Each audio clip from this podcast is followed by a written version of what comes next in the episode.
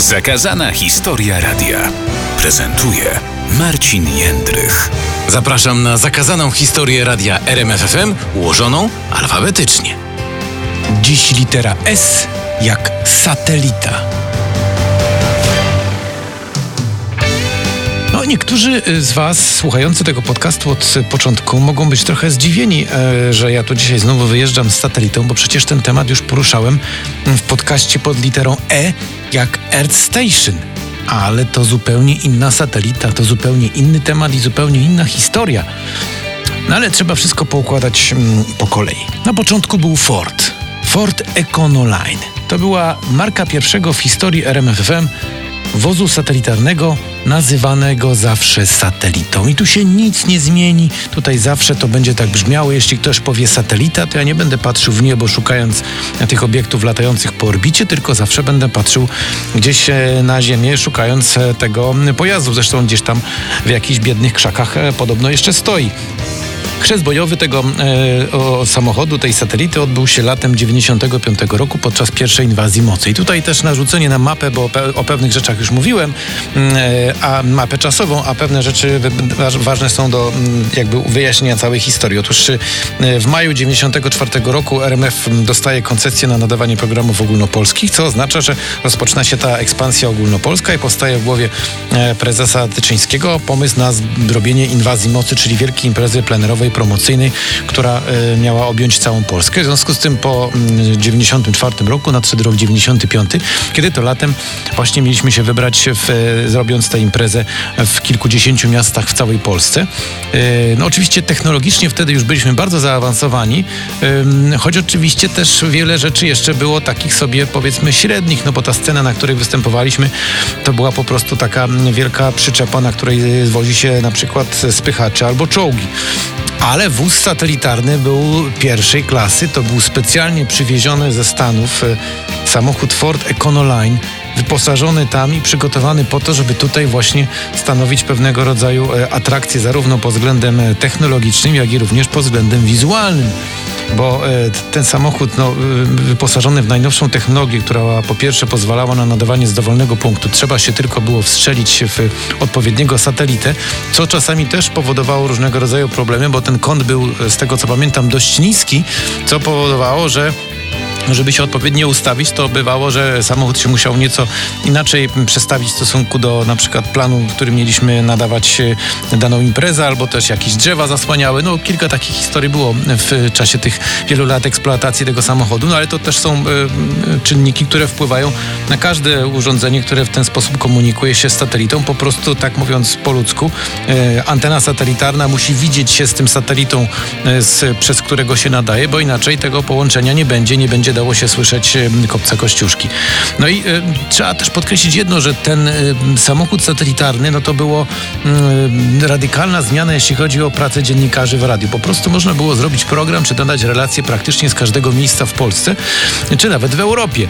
No i tutaj zaczynamy od 95 roku, kiedy startuje pierwsza inwazja mocy i ten wóz wtedy tam gra tę najważniejszą rolę, bo to z niego prowadzony jest nawet program radiowy przez kilka godzin przed południem od podejrzeć 9 do 12 nadawaliśmy program radiowy właśnie z wozu satelitarnego. Tam nawet brało się płyty ze sobą po to, żeby tę muzykę emitować właśnie z wozu satelitarnego.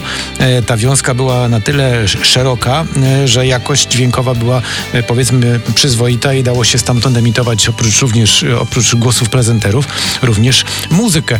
To był naprawdę wielki technologiczny przeskok i trzeba sobie no jasno to powiedzieć, że w tamtych czasach to nie mieliśmy sobie równych, jeśli chodzi o tego typu technologie i właściwie radio RMF było jednym z nielicznych y, takich instytucji rozgłośni, które miały dostęp do takiego sprzętu, takich technologii, przede wszystkim takich możliwości, y, zarówno pod względem promocyjnym, no bo to świetnie wygląda, kiedy radio przyjeżdża i można z tego miejsca nadać jakiś program, ale również no, z powodów takich czysto dziennikarski, kiedy działo się coś, y, zazwyczaj to są rzeczy albo tragiczne, albo, albo jakieś bardzo emocjonujące, no to wóz po prostu potrzeba było tylko ten czas, żeby dojechał na miejsce i potem stamtąd można już było e, nadawać.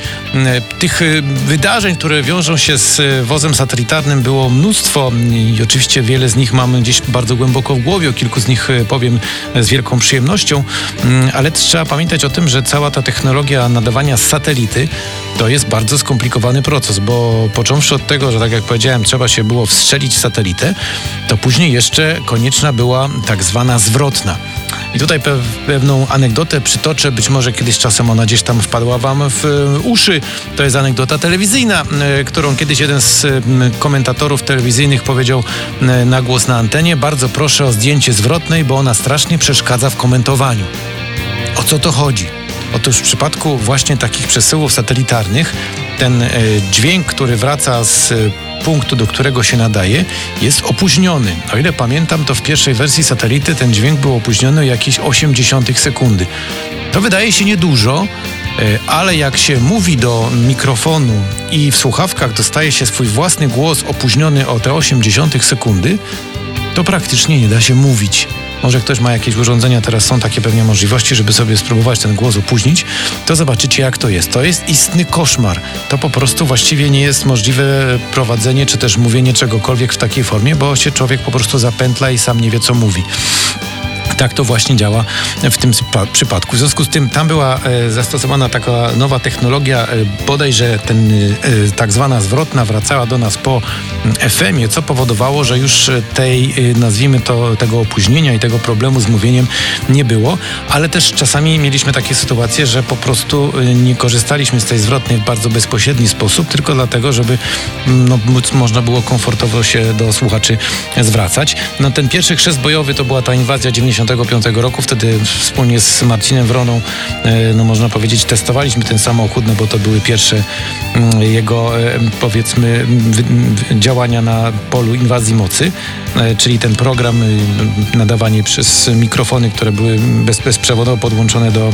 tego samochodu, mm, a potem nadeszły kolejne fajne przygody związane z tym autem, no bo po pierwsze tutaj muszę przypomnieć dwa wyjazdowe spotkania ze słuchaczami słuchaczami JW23, czyli pierwsze to było spotkanie w Dołżycy w Bieszczadach, to było tuż przed startem inwazji mocy 96 roku. Tam wtedy też był Ford Econoline, no to była też e, wielka przygoda i też wtedy ta technologia nam w wielu przypadkach pomogła, no bo raz, że e, prowadzenie programu tak e, skomplikowanego w kontekście realizacyjnym, jeśli chodzi o dźwięki, o emisję różnego rodzaju materiałów, które przecież też przychodziły od słuchaczy, no to wszystko odbywało się właśnie mm, częściowo z wozu, częściowo ze studia na kopcu, ale żeby to zgrać, żeby ten program tak samo dobrze wyglądał jak prowadzony ze studia, no to wymagała, wymagana była praca e, wielu ludzi. Tutaj oczywiście muszę wspomnieć o dwóch moich e, szanownych kolegach, przyjaciołach, e, którzy przede wszystkim w tym wozie w tamtych czasach pracowali, czyli Krzysztof Musiał i Artur Musiał oraz Paweł Mleczko. To byli goście, którzy ten wóz znali na wylot i właściwie wszystko to, co najważniejsze w tym wozie, to było pod ich opieką. Potrafili zrobić czasami cuda, które na antenie brzmiały rewelacyjnie. I stąd też y, pojawiło się takie y, określenie, które, dzisiaj, które już kiedyś w tych podcastach chyba używałem, które wy, wy, nazwijmy to wprowadził do obiegu nasz szef Edward Miszczak, czyli Great Woman baw się dźwiękiem. Na tym wozie satelitarnym były też zamontowane takie mikrofony efektowe, dzięki którym no, ta przestrzeń dźwiękowa e, była znacznie większa. Więcej można było usłyszeć, więcej można było wyłapać. W sytuacji, kiedy byliśmy w jakimś miejscu, po to, żeby słuchaczom przy odbiornikach radiowych jeszcze bardziej uzmysłowić to, gdzie jesteśmy, no to właśnie te mikrofony efektowe czasem naprawdę robiły wielką robotę, bo przecież po to się jedzie do danego miejsca, nie tylko żeby e, przekazać ten sam dźwięk, jakąś relację, jakąś, e, jakieś ważne informacje, ale również to, co dzieje się tam na miejscu w postaci tej takiej, no powiedzmy, aury dźwiękowej. Ta Dołżyca to był taki nasz fajny fajny eksperyment związany z prowadzeniem programu e, na żywo z zupełnie innego miejsca niż studio radiowe. Potem jeszcze raz zrobiliśmy wyjazdowe spotkanie JW23, czyli to było 15 czerwca 97 roku. Pojechaliśmy do miejscowości Doktorce, to jest województwo podlaskie pomiędzy Bielskiem Podlaskim a Białymstokiem. Tam dostaliśmy zaproszenie. Chyba to był taki kemping, na którym odbywała się dyskoteka, impreza. Myśmy stamtąd właśnie prowadzili program. No i też wtedy z nami tam był Ford i też mieliśmy okazję się wtedy świetnie bawić, wykorzystując właśnie tę nowoczesną technologię e, związaną z połączeniem satelitarnym pomiędzy danym punktem gdzieś tam w mieście. No trzeba wprost powiedzieć przy całym szacunku dla miejscowości Doktorce, że to było no, miejsce bardzo na uboczu. Mm, a stamtąd dało się zrobić program. Potem jeszcze była jedna fajna przygoda, e, o której już wspominałem podczas e, podcastu Earth Station, czyli ten wyjazdowy program z, ze Szwajcarii w grudniu 96 roku. To już w ogóle był szok, to o tym właśnie Miałem okazję powiedzieć, że dla Szwajcarów nawet mocno zaawansowanych technologicznie wóz satelitarny, radiowy, który wjeżdża do miasta, do Genewy i stamtąd z knajpy nadaje program na antenę radiową, mm, gdzie dwóch gości no trochę się wygłupia, bo też przecież e, ten program robiliśmy JW w normalnej konwencji. Czasami różne pozy dziwne i zachowanie nasze może nie do końca było naturalne w stosunku do tych ludzi, którzy siedzieli w tej knajpie razem z nami. No ale właśnie na tym polegało radio, żywe radio i ten, ta możliwość, jaką jaką, było połączenie satelitarne, sprawiało, że w wielu przypadkach e, byliśmy i pierwsi na miejscu i przede wszystkim także mogliśmy zrobić coś, czego nie byli w stanie zrobić inni, no bo e, pokazanie pewnego, jak to się ładnie mówi w radiu, obrazka na żywo z danego miejsca jest zdecydowanie cenniejsze niż e, suche wypowiedzenie tego samego faktu ze studia, zwłaszcza, że jeżeli człowiek, świetny reporter, dziennikarz jest na miejscu, to znacznie więcej widzi, znacznie więcej jest w stanie przekazać.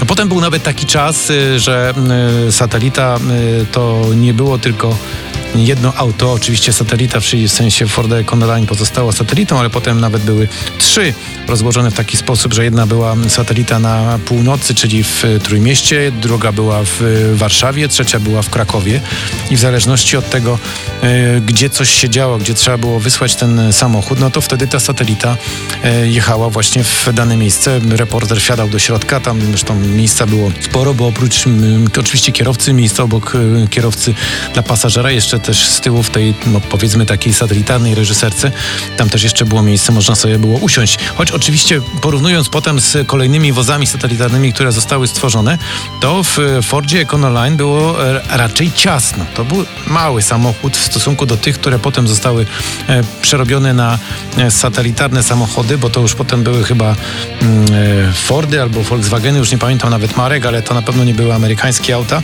choć oczywiście było obszerniejsze, przerabiane z takich samochodów samochodów typowych dostawczych, więc i wysokość była większa i przede wszystkim przestrzeń w środku i szerokość nawet e, zdecydowanie e, większa. Tam nawet mogły siedzieć dwie osoby e, komfortowo wewnątrz tego pojazdu i robić program, czyli taka wersja, w której prowadzący zaprasza do takiego satelitarnego studia gościa, no i stamtąd po prostu robią program, jakąś rozmowę czy też wywiad.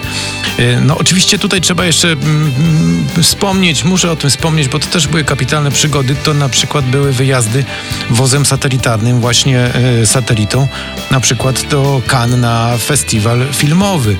To była taka nasza prawie że radiowa tradycja, że w maju towarzystwo się pakowało, musiało załatwić dziesiątki różnych zgód, papierów, e, różnych kart, pozwoleń i różnego typu innych e, istotnych dokumentów po to, żeby po pierwsze przejechać e, wiele granic, no bo przecież wtedy jeszcze ani nie byliśmy w Unii, ani tym bardziej te wszystkie systemy unijne nie działały tak, jak byśmy tego oczekiwali, jak tego oczekujemy dzisiaj, jak to, jakbyśmy wtedy tego oczekiwali. Poza tym trzeba było oczywiście mieć zgody na nadawanie satelitarne, na przykład z, z właśnie tam skan.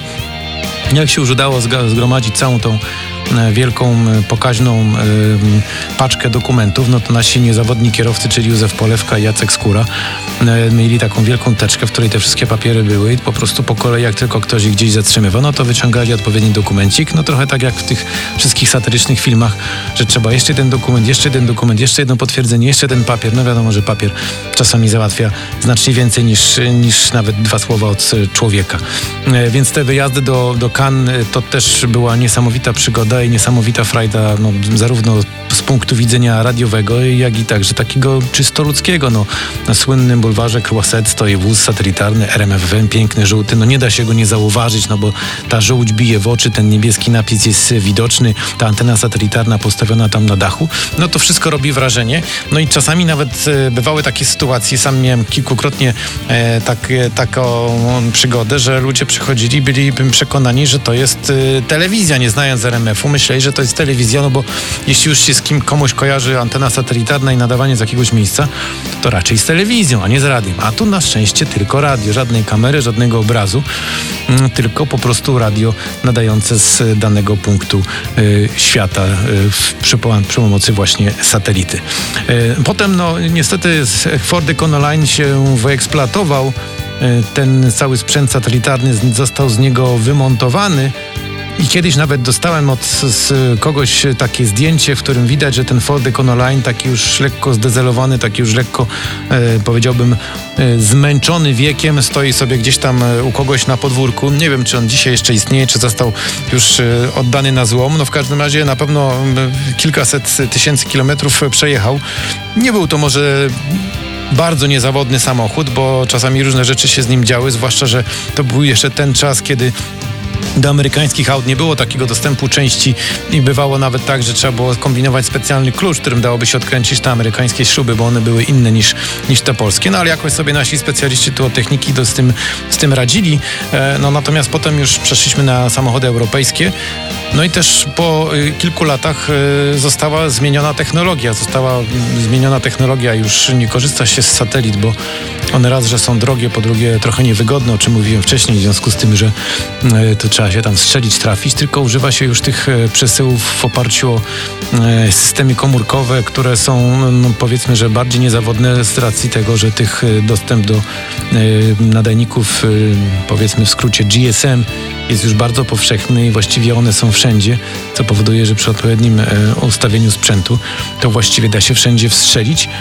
Być może jeszcze jest jakaś jedna inna technologia związana z e, przesyłem e, dźwięku właśnie z, przy pomocy samochodów znanych jako satelity, mm, ale tu już moja wiedza w tym miejscu się kończy, ponieważ no, od dłuższego czasu już z tych samochodów takiej wersji, jakiej w czasach inwazji nie korzystamy, więc ja też nie miałem niestety przyjemności z nich nadawać programu. Ostatni program, jaki robiłem z satelity, to chyba było jak e, były Mistrzostwa Europy w piłce nożnej i graliśmy z Niemcami. Wtedy pojechaliśmy do rodzinnego miasta Bartka Kapustki i tam wtedy jeszcze była satelita i stamtąd żeśmy nadawali właśnie program przy pomocy wozu satelitarnego. To też e, fajna przygoda, choć oczywiście już troszkę inna rzeczywistość. No wiadomo, teraz czasy są jeszcze bardziej skomplikowane, więc e, no, wykorzystanie wozów satelitarnych dzisiaj służy raczej do tematów związanych z bieżącymi informacjami, z gorącymi faktami a nie do robienia zdalnych programów, ale ja ciągle jeszcze wierzę w to, że będzie taki czas, y, że będzie taki moment y, zwrotny właśnie w historii radia, niekoniecznie tylko radia RMF, ale w ogóle radia, że y, będzie taka potrzeba, żeby właśnie wyjść trochę na zewnątrz, złapać trochę powietrza, pokazać jak można robić radio siedząc na leżaku, siedząc w kawiarni, będąc na jakimś punkcie widokowym albo w takim miejscu, w którym do tej pory nikt nie dotarł, ale jest tam radio, jest tam połączenie satelitarne czy połączenie połączenie e, stworzone w inny sposób i można po prostu robić radio, bo to chyba była największa Friday. Tutaj muszę to też powiedzieć, że mm, z punktu widzenia prowadzącego e, i robiącego program właśnie z satelity, to było takie kapitalne wyrwanie się z tego takiego e, studyjnego, e, no powiedzmy, schematu, czegoś, do czego człowiek jest przyzwyczajony, no bo jeśli e, robi się dziesiątki, setki programów w ciągu roku i nagle w ciągu roku robi się jeden program gdzieś z zewnątrz, właśnie robiąc go z satelity, no to jest to duża frajda, jest to duża przygoda, jest to takie, jest to takie um, uczucie, które e, powoduje, że od razu człowiek jest bardziej nakręcony. Ja w wielu przypadkach, jak robiłem te programy właśnie, bo przecież też jeszcze parę razy listę Benz robiłem z, przy pomocy wozu satelitarnego. No to też była duża frajda. Niby program taki sam, ale przecież to chodzi o to, że człowiek wtedy jest gdzieś bliżej ludzi, jest wśród tych, którzy tego programu słuchają. Widzi się, e, mówię tu o perspektywie e, tych osób, które akurat przychodzą na miejsce, gdzie taki wóz satelitarny stoi, po prostu widzą, jak się robi radio. Czasami są bardzo rozczarowani, bo właściwie poza facetem, który mówi do mikrofonu, nic więcej się nie dzieje, bo tam zwykle jest tak, że się stoi na zewnątrz samochodu, a, a technik w środku, tak zwany inżynier wozu, bo to też trzeba powiedzieć, że to jest odpowiednia nazwa. Inżynier wozu, odpowiedni tytuł zawodowy. Y, pracuje tam w środku, pilnując, żeby wszystko działało, no to właściwie nic więcej się nie dzieje. Człowiek chodzi, ma słuchawki na uszach i to jest jakby cały y, e efekt te, tego działania i połączenia satelitarnego. No ale to też jest y, może i ciekawe i może mm, stanowi pewnego rodzaju fajne wspomnienie zarówno z tych czasów inwazyjnych, jak i z późniejszych naszych obecności wozem satelitarnym w wielu miejscach. Zarówno ja jako prowadzący, jak i przecież dziesiątki moich kolegów również z tego wozu korzystały po to właśnie, żeby nadawać i robić radio z zewnątrz, nie tylko z kopca Kościuszki. No i to tyle, jeśli chodzi o dzisiejszy podcast S jak satelita. Bardzo dziękuję, że znaleźliście chwilę, żeby posłuchać tych historii sprzed lat. To jest naprawdę miłe i cieszę się, że możemy się tu w tym miejscu spotykać. I jak zawsze na końcu zapraszam na kolejny odcinek, który pojawi się już niebawem. To będzie litera T jak telefon. Do usłyszenia.